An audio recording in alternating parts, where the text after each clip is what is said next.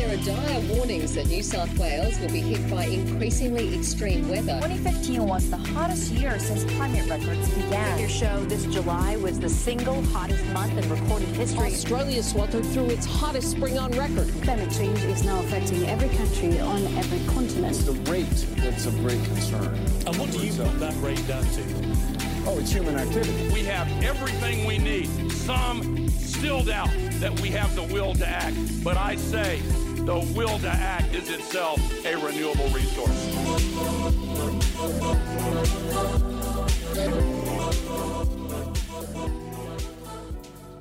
Hello, I'm Dr. Renee Beale, Science Communicator and Curator at the Royal Society of Victoria. I'm delighted to be presenting this climactic special podcast for National Science Week 2019. Today I'm joined by Dr. Kate Selway, an earth scientist from Macquarie University in Sydney.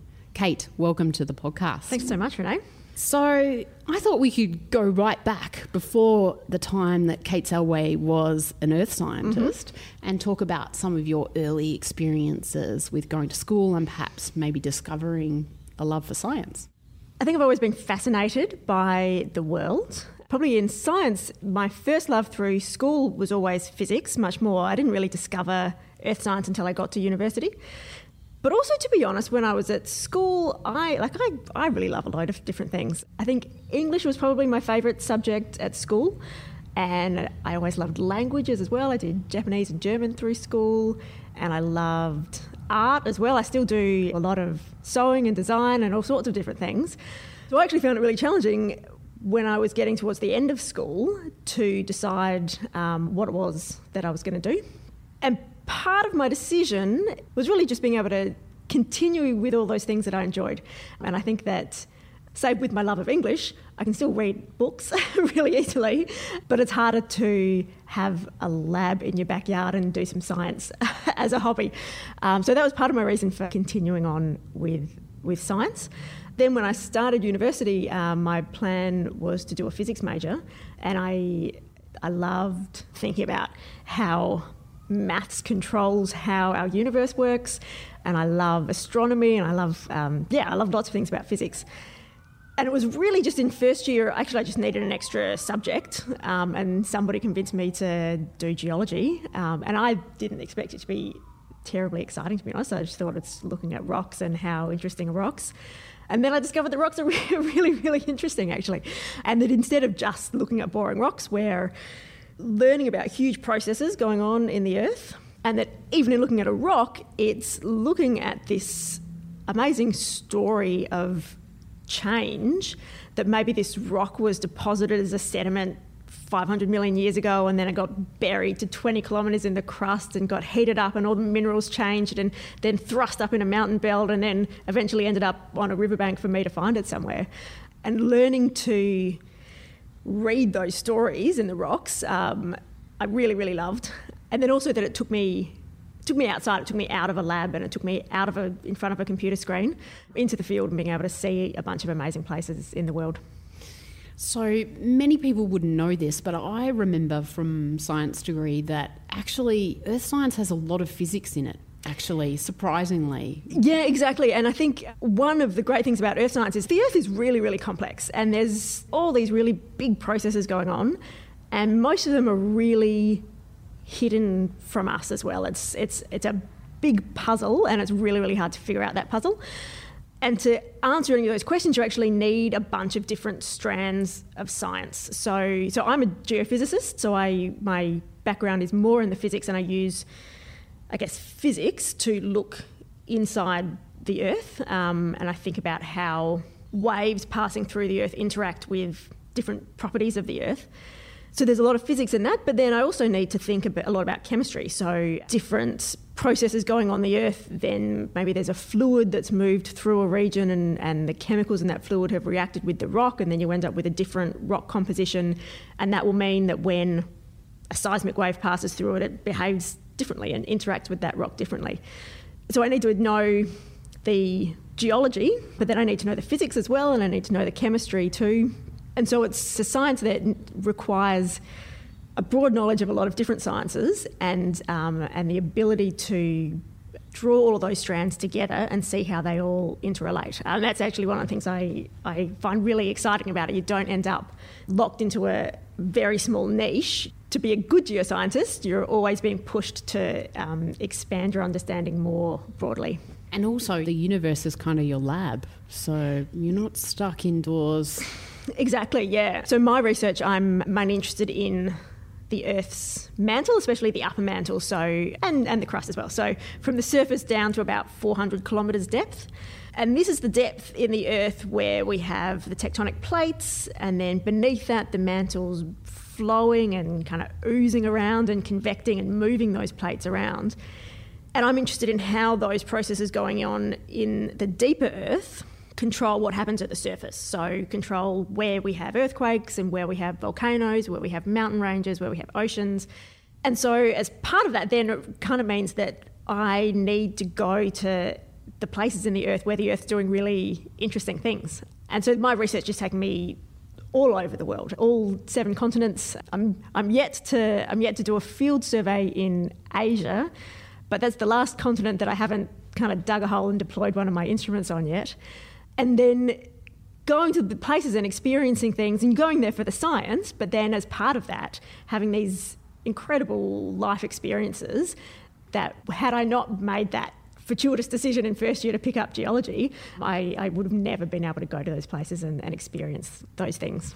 So, when you were a, a child, do you remember being particularly excited about being out in nature?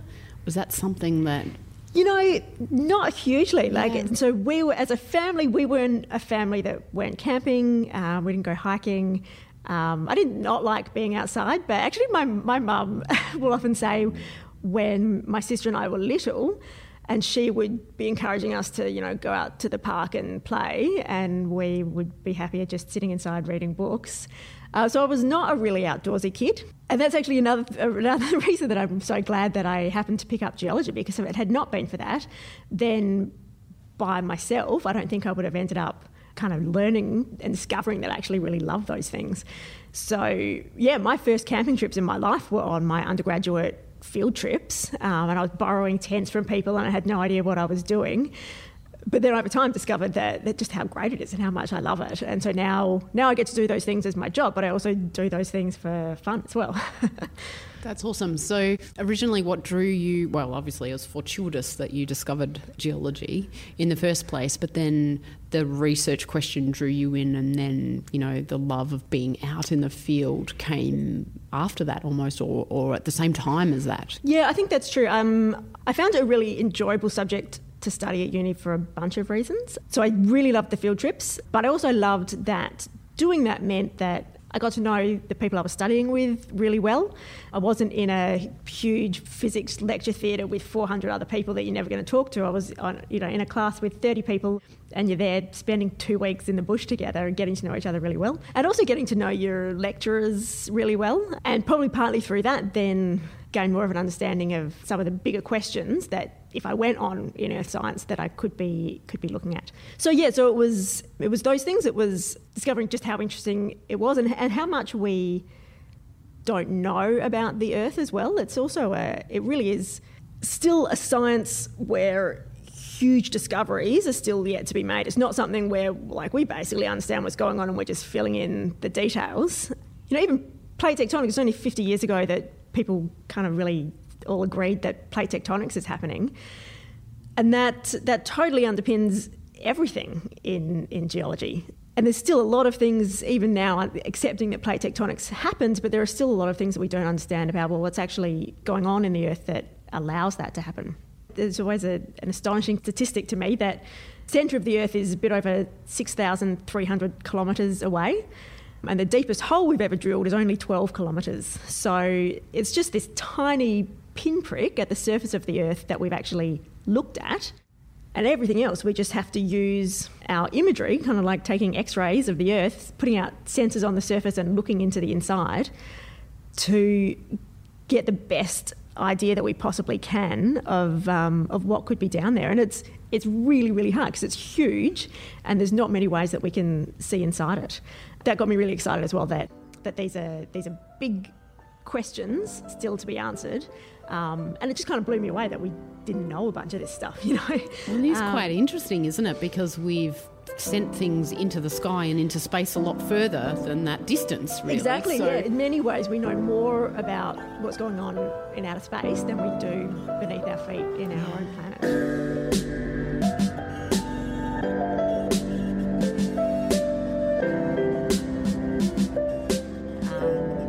Yeah, so that's really exciting, and and that those processes affect so much of what goes on on the surface, um, both in terms of the development of the planet going from, you know, initially the Earth was a, a ball of molten rock, to go from that to now this planet where we have trees and oceans and air that we can breathe.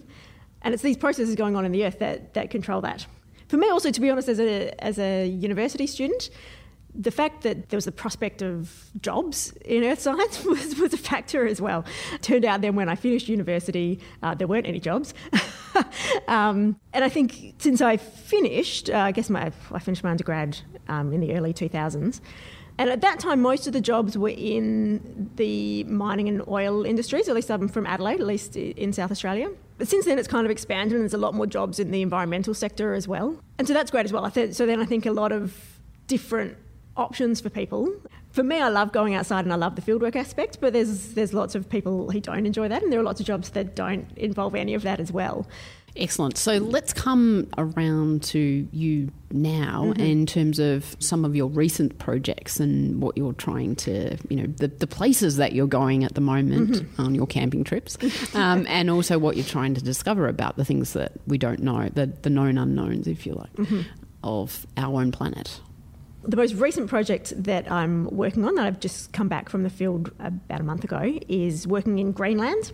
Um, and this is a big project that's actually funded by the Norwegian Research Council. I lived and worked in Oslo for a while and still have colleagues over there. So, this is a project that fundamentally its goal is to improve our estimates of how much ice is being lost from the Greenland ice sheet. And we actually need to understand what's going on in the deep earth to be able to do that. And that's because the ice sheets are a big weight sitting on the surface of the earth. And when they melt, that weight is released and the earth rebounds beneath them. Kind of like if you've got a person sitting on a memory foam mattress and they stand up, and then gradually that mattress will rebound. And so the earth does the same way, and in the same way, it's gradual, it doesn't happen immediately. And so we don't actually know how much the Earth, how quickly the Earth is rebounding beneath Greenland and Antarctica. And so that's what our project is doing to take some measurements to, at least in Greenland, to figure that out. And that's important because we estimate or, or calculate how much ice is being lost from those ice sheets by using uh, satellite measurements of the elevation of the ice sheet and gravity measurements of the mass there. So as the ice melts, then the elevation goes down and the mass decreases. But tied up in those measurements is this signal from the Earth rebounding. So you've got the ice sheet elevation going down, but then the Earth coming up underneath. And it's a much smaller signal than the ice, but it's still a signal that's in there, and we just we don't know how big it is, and so we don't know how much it's affecting our ice loss calculations. So that's the goal of our project. We, um, we just spent uh, a month on the ice, sort of close to the centre of the Greenland ice sheet, deploying a bunch of our instruments and making measurements that will, will eventually tell us how quickly the Earth is rebounding. And this is a big project. We'll be going back certainly next year, and if we can stretch our money enough, the year after as well, because that rate of rebound is likely to change across Greenland as well. So we want to get um, a big array of measurements so we can see how that rate changes. Yeah, fantastic. So you had been and studied in Antarctic and also um, Greenland prior to this project as well, haven't you? Yeah, I've spent a couple of seasons in Antarctica and I've also done a lot of work in East Africa and in Australia as well. All of those projects were more just looking at geological structures. So I guess um, had more just straight out uh, academic questions. So East Africa is a good example. So in East Africa, fascinating. People may have heard of the East Africa Rift, where um, essentially there, there's a big plume in the earth beneath East Africa, and it's tearing the continent apart. Eventually, uh, East Africa will rift apart and be a separate continent from the rest of Africa. And this kind of process has happened throughout Earth history, but East Africa is the best place to be seeing it happening right now. And there are lots of really interesting questions there, but the question that really got me the most interested is that we can see we can see this rift and we can see part of the continent starting to tear away. But some parts of the continent seem to be stronger and are not rifting, and some parts seem to be weaker and they are rifting. And I was interested in what's the difference, what makes some parts weaker and some parts stronger. Spent five years working in East Africa with, with that kind of goal to, to answer that question. And I think it's really interesting now. I guess 10, 20 years ago, nobody would have thought about how important it was to know how quickly the Earth's uplifting beneath Greenland and Antarctica. But the results that we've got out of that more academic work in East Africa, that we now know how to take these measurements and how to understand how strong the Earth is, which will determine how quickly it's rebounding. So we've done all of this work that we can now take to Greenland and apply in this situation where now, sort of quite urgently, we need to be able to answer these really big questions about the Earth that are quite esoteric questions how you know, the structure of things hundreds of kilometres beneath our feet, but they end up um, in ways that we couldn't have necessarily predicted becoming really, really urgently important for humanity. In the time that you've been there, are you noticing noticeable differences? I mean, Greenland. So I was there just just last year and this year. So it hasn't for me. It hasn't been a long enough uh, time to see those differences. But I actually was there this year when they had sort of the warmest day, the earliest in the season that they ever have. Um, so I arrived in late May, which is just kind of the beginning of their summer, and it was like minus 25 degrees. It was really, really cold. And within a couple of weeks, and, and really cold, but the kind of temperatures that would be expected. Um, so maybe by the height of summer, it would be expected to be maybe minus 10 degrees. And within a couple of weeks, it had warmed up. And uh, one day we were actually away from station deploying one of our instruments, commenting to each other that it seemed quite warm. And actually, the, the snow scooters that we were driving, we had to stop because the plastic on the front of the snow scooter started to melt. and when we got back to camp, saw that the temperature, it was was only just above zero, but it got to 0.4 degrees, which has, in all of the years that people have been making temperature measurements there, it's never never been above zero that early in the season. Um, and it was this just an extreme melt event. You're in the middle of an ice sheet, you're hundreds of kilometres from the coast, um, and really, really bizarre to feel the surface of the snow start to get a bit soft and melty. Um, it was really, yeah, really extraordinary. Um, and a lot of the people I was there with had been there in 2012, which was a famous melt year, um, when at this camp, as I say, in the middle of the ice sheet, uh, there was a rainbow in the sky because it was raining. I mean, it just it shouldn't happen.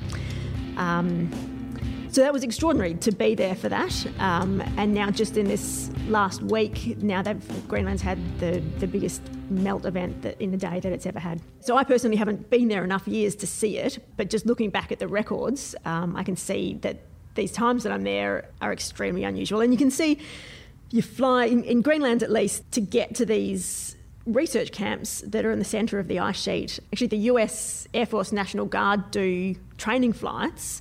So you get there, you kind of in this big, beefy US military plane, and you get strapped in kind of sideways in it, and there are tiny little portholes that you can try to get a little look out of. You take off from the coast of Greenland, it's all mountains. And as you fly inland, you fly over the edge of the ice sheet and eventually come to the centre.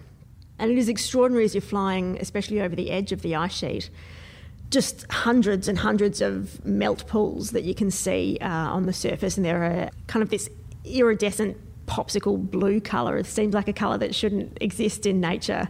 There's just hundreds and hundreds and hundreds of them. And the old timers who've been going back for decades and decades say that it's, in the old times, you'd, you'd see a couple, um, but, but nowhere near these, these melt events that we're seeing now. Wow. So, just sort of coming full circle, I suppose, with all this research that you're collecting, obviously, you're collecting all this data, and, and you know, as you've been speaking, it's obvious why we need to keep these records so that we know that things are changing and things are always evolving and changing, and then using that data to try and understand what the what what the consequences will be for that and how the Earth will actually respond to, to things like losing losing ice on its surface. What are you hoping are the outcomes of what other people, what other researchers or other people might pick up your data and, and do with that data moving forward? This season uh, in Greenland was a uh, really enjoyable season for me. Uh, the camp that we were at was called EastGRIP Camp. It's really an ice drilling camp, and I haven't been at an ice drilling camp before. And so most of the scientists there were ice sheet scientists.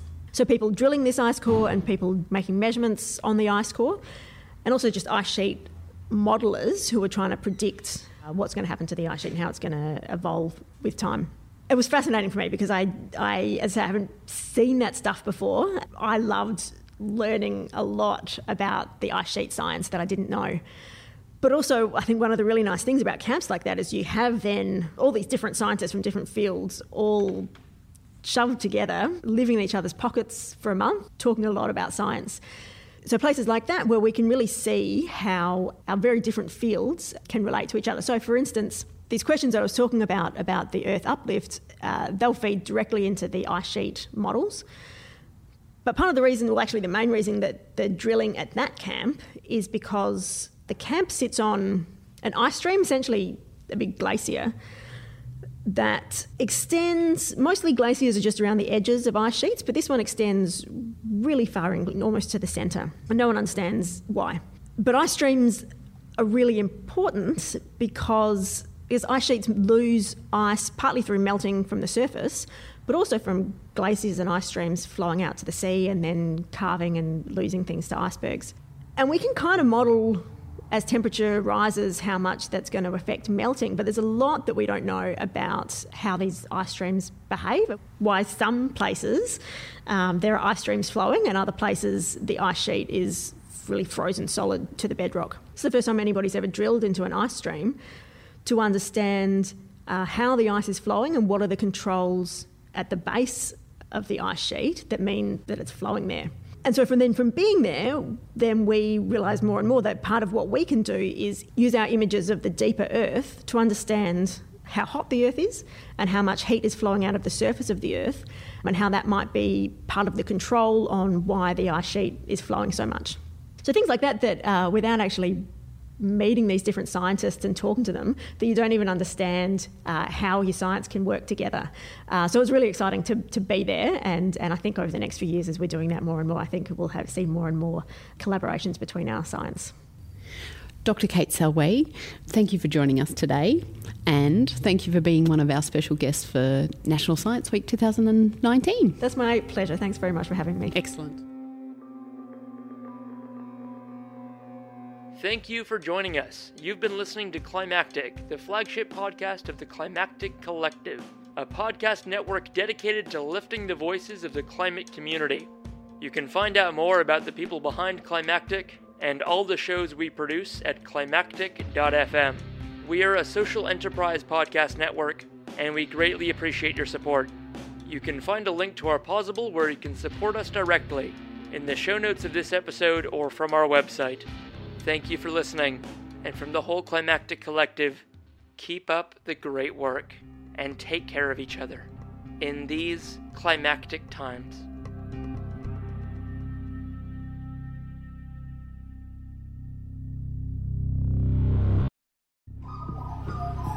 The Climactic Collective.